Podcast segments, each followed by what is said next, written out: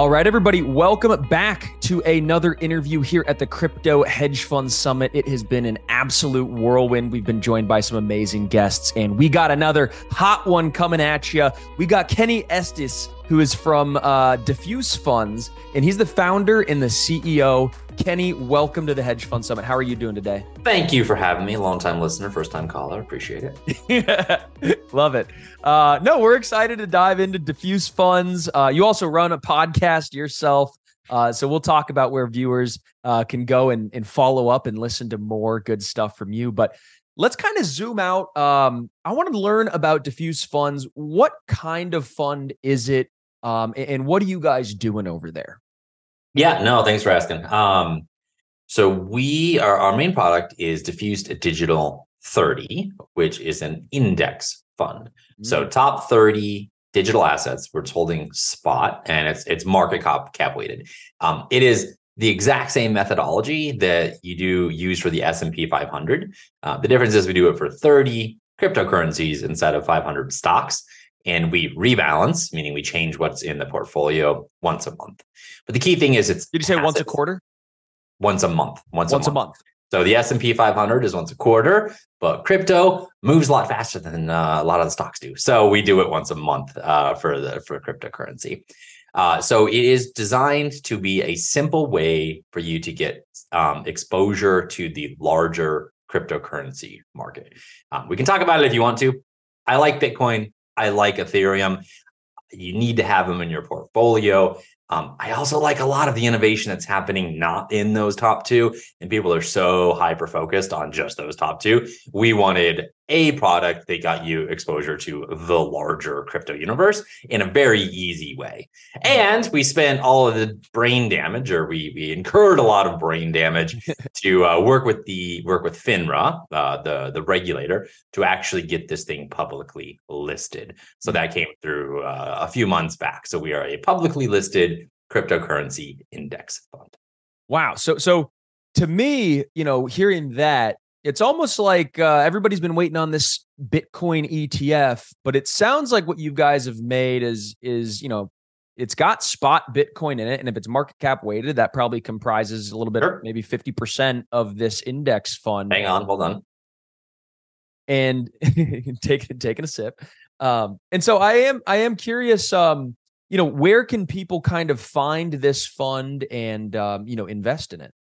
Yep. Um, so right now uh, we're working through kind of some some administrative compliance type things. So you can't. We're not in the. We're working towards where you can you know go to Robinhood, go to Charles Schwab. Um, that's not where we are right now. Where we are today is people who come in. They they invest in it as kind of the private side of the fund, um, meaning that um, you come in, you get the exposure, you're invested in the index from day one, but you are locked up for up to 12 month period.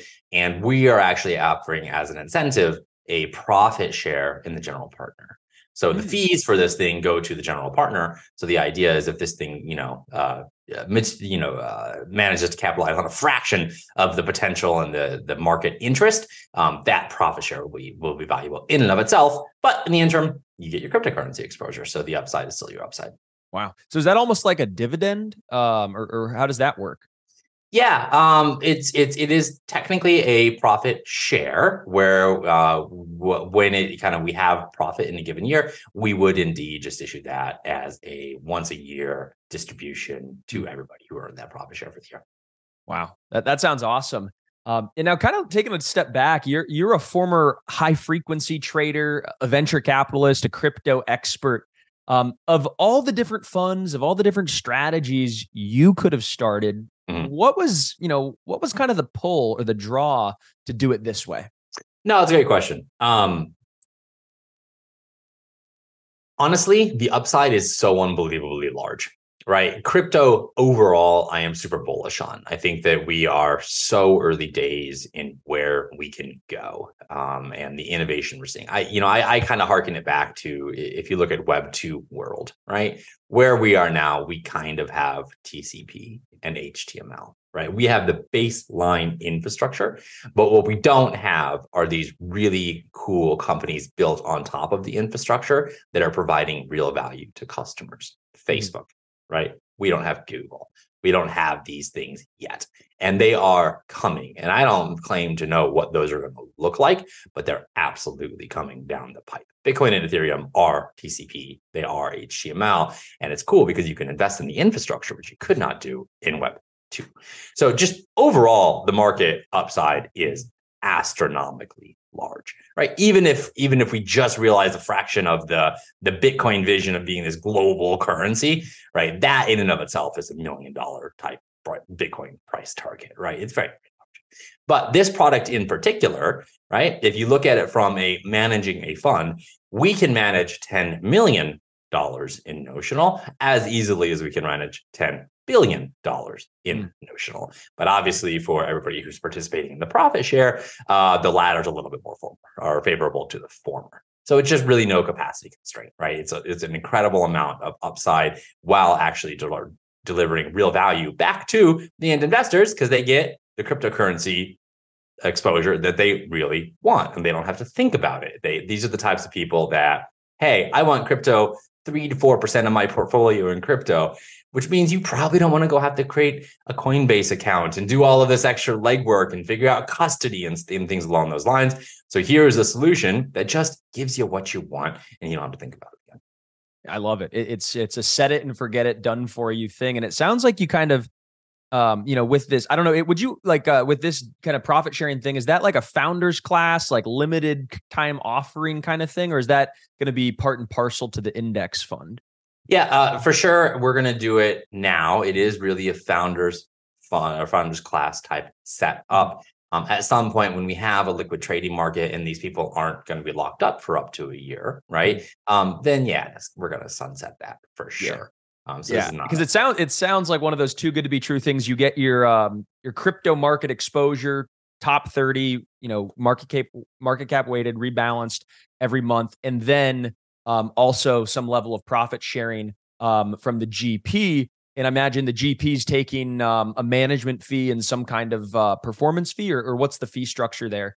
Yeah, um, uh, we try to keep it index fund style pricing. So it's a 2% management fee, um, which actually, if you look at what's in the market, that's like below market, which is uh, something you just don't see in traditional finance. And obviously, as more competition comes in, we'll have to, to revisit those numbers. Mm-hmm. Um, and then we do the other one of the other key things we haven't touched on with the product itself is we have the ability to stake and lend conservatively. We're not actually doing any right now because there's so much counterparty risk, but we can mm-hmm. actually stake the underlying assets. So the biggest one by far is Ethereum. So that does actually create a little bit of um, revenue for the investors in the fund.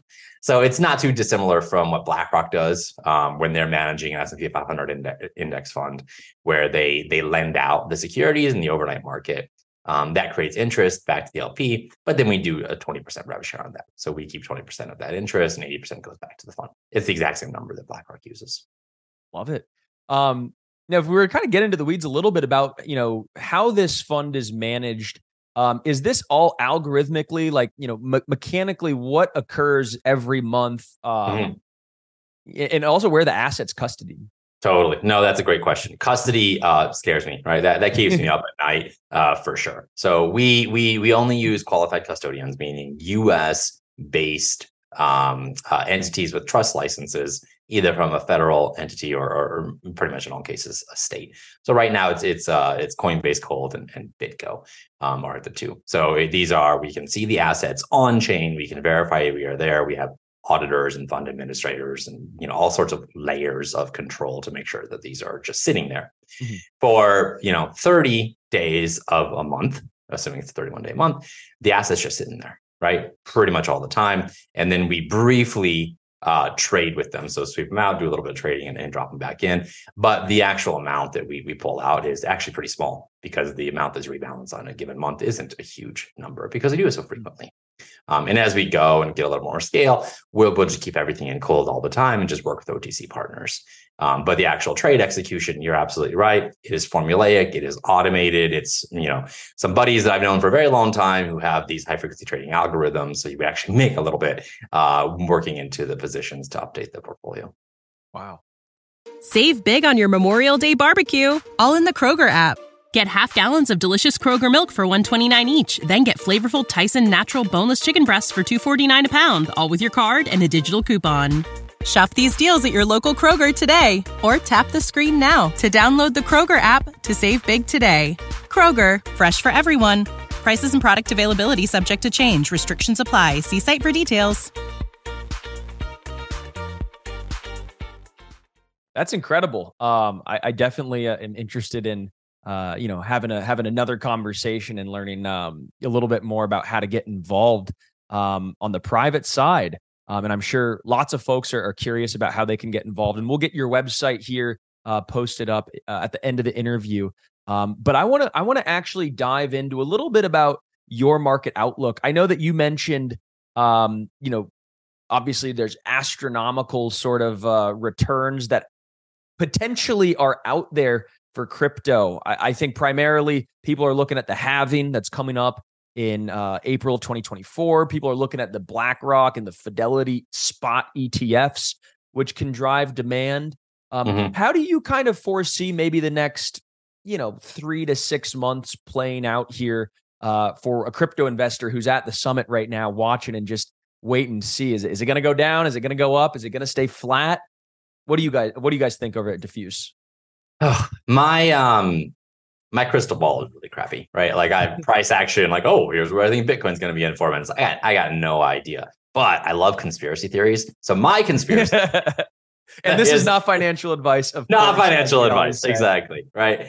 Um, so my best guess of what's going on, because the, the big thing everybody's talking about is the Bitcoin spot ETF, right? So my best guess is Grayscale was coming up on their 10 year anniversary of applying to become a, a Bitcoin spot ETF.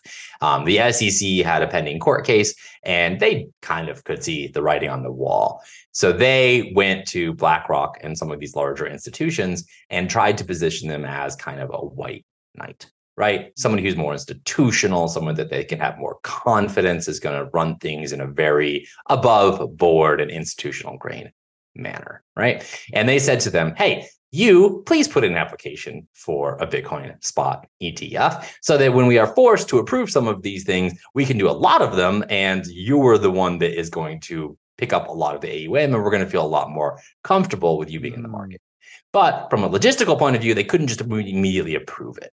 So even when it happened, I'm like, they're probably going to sit on that for three to six months, and then they're going to start approving these things um, all in one fell swoop. Because then the optics of favoritism kind of go down a little bit. Six months, by the way, is December of this year. Uh, so if my theory is correct, we have a Bitcoin spot ETF approval coming imminently, probably by the end of the year, assuming the government doesn't shut down. Like big caveat, right? We, we don't know what's going to happen there because that's going to have a big impact on this. Uh, but my best guess is that we're actually going to have an approval by the end of the year. Now, to your question about what does this mean for cryptocurrency, right? From a technical perspective, a Bitcoin spot ETF is not any better than a Bitcoin futures ETF. A Bitcoin futures ETF tracks this price of Bitcoin by about uh, about 99%. You get pretty dang close to it. Bitcoin spot ETF maybe marginally better, but then it's more expensive for custody and all of these things. It really is not going to be much of an impact on how easy it is for people to get crypto or Bitcoin specific exposure in the Robinhood account. It's just not, or the Interactive Brokers account. But what is going to change is BlackRock, is Larry Fink. Now they have a very strong vested interest to normalize the idea of institutions and serious investors mm. investing in cryptocurrency. Because up to now, they did not have one. But you'll notice Larry Fink is now going on CNBC talking about how Bitcoin is digital gold. And yep. that all happened right after they put in the application. Now, when their marketing and business development resources go in this direction, you're going to see just a complete and utter sentiment shift. And that is going to open an enormous amount of capital. To frame that a little bit, like how big we're talking about, cryptocurrency right now, actually, it's up a little bit. It's a little bit over a trillion dollars market capitalization, all cryptocurrencies. That is less than half of Apple, one company. right? That's crazy. This this is a rounding error in the larger financial services ecosystem. But now, if it becomes the norm, hey, we're going to put three, four, five percent of our portfolio in crypto, and we need these solutions. Like the impact that that would have on the price of, of Bitcoin and crypto overall is is it's probably two orders of magnitude from where we are right now. Wow. I mean, yeah, the, the future is bright and, and it's it puts that in such a good perspective. Like, you know, there already is that futures ETF. So the spot ETF might have marginally more demand. I know people talk about sometimes there's a little bit of drag on the futures ETF because it costs extra money to roll those contracts out. And there's a little bit of drag. And, you know, I, have seen some conservative estimates that maybe $50 billion will come into the spot ETF over the course of the next five years, which so it's a big amount of money, but it's not, you know, blow your pants off or anything like that, considering Bitcoin's $500 billion. So right. um, it'll be interesting to see, but I think, I think you hit the nail on the head there. Um, not surprisingly, uh, that you know, uh, Bitcoin will become more institutionalized. Crypto investing will have less of a a dark smear on it. Mm. And like you said, Larry Fink back in 2017, you probably saw he was on CNBC or Fox Business or something saying Bitcoin's just an index for money laundering. And now, like you said, it's it's digital gold and it's a flight mm-hmm. to safety. And all these things are starting to change. And once you get that BlackRock and that Fidelity sales army and that biz dev army behind this stuff, it's just going to send this thing um, in crypto broadly totally bonkers. But I guess my question is, um, you know, right now it's just Bitcoin that's kind of getting this ETF mm-hmm. discussed, mm-hmm. and we just started to see a little bit of interest uh, in uh, for the Ethereum ETF as well. But like you said, there's dozens, hundreds, maybe thousands of other cryptocurrencies that are out there that are also investable quality. So I guess my question is once this ETF kind of comes out and some institutional capital comes into those big two main caps, mm-hmm. is there a future where we kind of get that ever coveted altcoin season? Uh, another ever uh, ever coveted altcoin season because we had one. It didn't work out so well. Actually, it caused all sorts of issues. But no, I think you're right. this, this is my. Uh, I mean, we actually have a trial ongoing right now. Kind of some of the fallout around that. Yeah. Um, Sam Bankman-Fried, Luna, uh, yeah. all the blowups for sure. Yeah. Um, I think that first off, um, I've always been a strong proponent of regulation in cryptocurrency right? You need it. Um, people are people, people are greedy. People are going to do greedy things if there's an unregulated marketplace.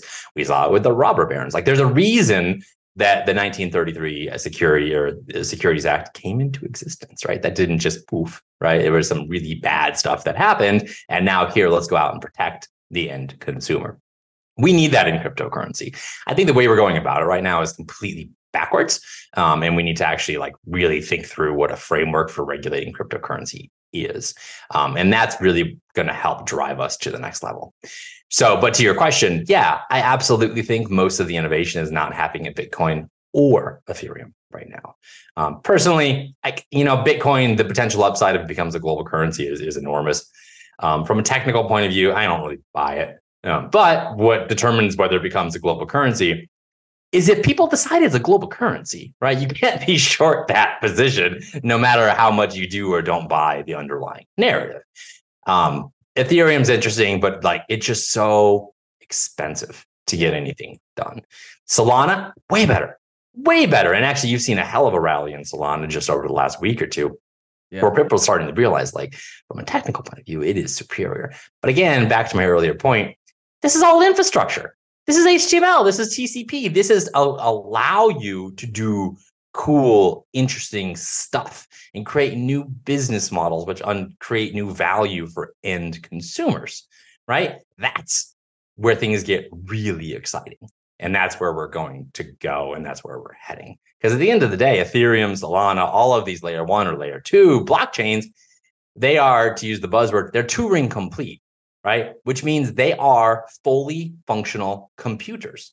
We have invented a global decentralized computer that anybody can plug into do and do interesting things.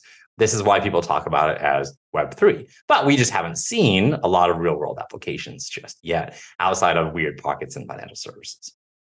No, I love it. Um, Kenny, while we still have you, I kind of got a closing question. Um, and it's kind of just, you know, a lot of people who are out there watching, they might be new crypto investors or, you know, kind of trying to come into their own. And you're a very seasoned both investor and a seasoned crypto investor. So I just got to ask, do you have one word of wisdom for anybody who's out there, you know, trying to sharpen their sword and uh, get the best of the markets so that the markets don't get the best of them? Oh, I have like lots of words of wisdom. Oh, let's hear it. They're all, they're all garbage. I mean, like they're all opinions. So take them with a grain of salt. Um, but like this is investing, right? Um, a lot of people, especially in the uh, former alt season, lost sight of that. There's a big difference between gambling and investing. And a lot of what people were doing in, in 2020 was gambling. There's no way around that. So if you view this as investing for the potential upside, keep it simple. Don't try to pick winners. Don't try to time the market, right? Dollar cost averaging. Set a percentage of your portfolio that you want to put into it. If it's say 3%, right? If the market goes up and now it's more than 3%, sell some of your assets so you keep it 3%. This is very simple portfolio allocation type stuff, mm-hmm. right? So use just sound investment principles when you go into this space, and you're generally going to come out a lot better. Uh, also, people have won Nobel Prizes uh, of talking about how active versus passive. Uh, passive always wins right? People like Eugene Fama at University of Chicago won, won a Nobel Prize, you know, efficient market hypothesis. Passive is where you want to go. And the way you want to do that is market cap weighted with a regular rebalance. And that takes us all the way back to Diffuse Digital 30 and why you should absolutely have a conversation with us. Love it. And uh, what's the website that people can kind of go punch in right now, open up a new tab, or uh, maybe a Twitter handle or anything that you'd like uh, people to kind of come follow? Yeah, best bets is uh, diffusefunds.com Easy peasy. All right. Well, Kenny, uh, thank you so much for joining us. Uh, and we will uh, definitely look forward to hearing from you guys again sometime soon. Rock and or roll. Thank you for your time, Mr. Paul. Peace.